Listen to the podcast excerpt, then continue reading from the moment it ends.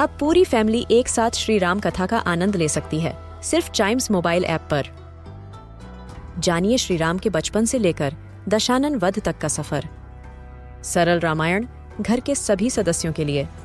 आज ही डाउनलोड करें चाइम्स मोबाइल ऐप एप्पल या गूगल प्ले स्टोर से।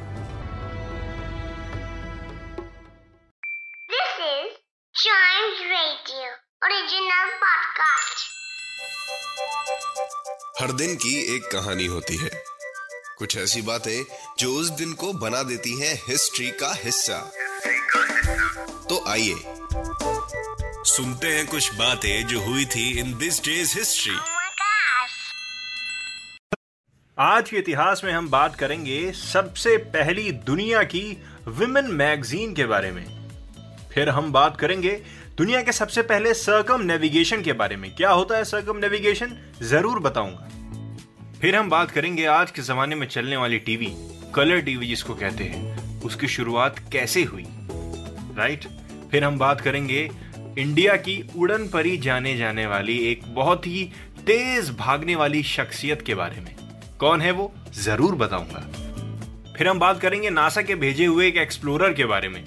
जो नॉर्मल एक्सप्लोरर से बिल्कुल अलग था, क्योंकि वो जिस चीज़ को एक्सप्लोर करने गया था, उस चीज़ के पास जाने के लिए कोई सोच भी नहीं सकता राइट ओके शुरुआत करते हैं 1693 से।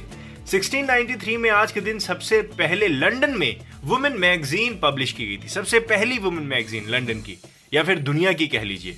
लेडीज़ मर्क्यूरी उसका नाम था। लेडीज़ मर्क्यूरी अब तो लेडीज़ मैगजीन भी आती है, मेंस मैगजीन भी आती है, किड्स मैगजीन भी आती है, मेंस स्टोरीज भी आती हैं, किड्स स्टोरीज भी आती हैं। अब तो इनका कोई अंत ही नहीं है, बहुत सारी आपको मार्केट में अवेलेबल मिल जाएँगी। लेकिन सबसे पहले वुमेन मैगजीन आई थी 1693 में इन लंदन। बढ़ते हैं आगे 1898 में।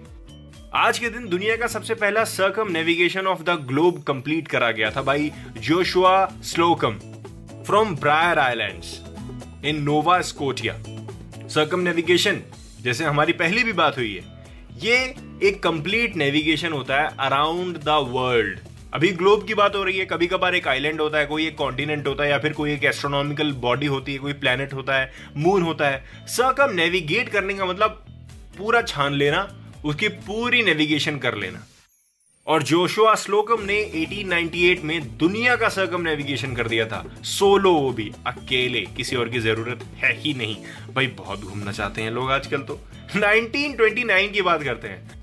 आज के दिन कलर टीवी का सबसे पहला डेमो हुआ था in New York city colour TV, जो आज के टाइम पे हमारे घरों में लगी हुई है that is not black and white इसमें आपको कलर्स दिखते हैं राइट right? पहले ये नहीं होता था, पहले आपको सिर्फ़ ब्लैक एंड व्हाइट ही नज़र आता था। चाहे कोई भी कलर आप पहन लीजिए। बढ़ते हैं आगे 1964 में। आज ही के दिन भारत की उड़न परी के नाम से जाने जाने वाली, दुनिया भर में अपना पहचान बनाने वाली पीटी उषा जी का जन्म हुआ था। आज उनका बर्थडे है। ये एक retired Indian track and field athlete है and she has been associated with the Indian athletics since 1979 और इनको queen of Indian track and field भी कहा जाता है। देश की शान मानी जाती है पीटी उषा जी। बहुत तेज दौड़ती हैं ये, बहुत तेज। हम सब दौड़ सकते हैं, अगर हम प्रैक्टिस करें तो। बढ़ते हैं आगे 2013 में। नासा ने आज अपना interface region imaging spectrograph launch किया था। क्यों? A space probe to observe the sun सोचिए सन को ऑब्ज़र्व करने के लिए। इंटरफेस रीजन इमेजिंग स्पेक्टोग्राफ जिसको शॉर्ट में आयरिस भी कहा जाता है। ये एक्सप्लोरर 94 के नाम से भी जाना जाता है। और ये नासा का सोलर ऑब्जर्वेशन सैटेलाइट सिस्टम था, जिसने सन को एक्सप्लोर किया था। एक बहुत छोटा एक्सप्लोरर प्रोग्राम था ये नासा का, लेकिन इससे उनको बहुत हेल्प हुई थी। जैसे कि सन के आसपास एक क्रोमोस्फियर होता है। उसको इन्वेस्टिगेट करने का मौका मिला था नासा को। वेल, आप कभी सूरज के सामने ना जाइए। क्योंकि वो असली में बहुत गर्म होता है। वो तो नासा का स्पेस शटल है और उनके पास तमाम टेक्नोलॉजीज़ हैं, इसलिए वो कर सकते हैं। लेकिन हमारे पास अभी ऐसा कुछ नहीं है। हाँ अगर आप एस्ट्रोनॉट हो तो बात अलग है। इसी के साथ खत्म होता है दिस डेज़ हिस्ट्री का ये वाला एपिसोड इसका कोई एपिसोड आपसे मिस ना हो जाए, आप इसको फॉलो कर लीजिए दिस डेज़ हिस्ट्री को। मिलते हैं इसके अगले एपिसोड में। तब तक कीप चाइमिंग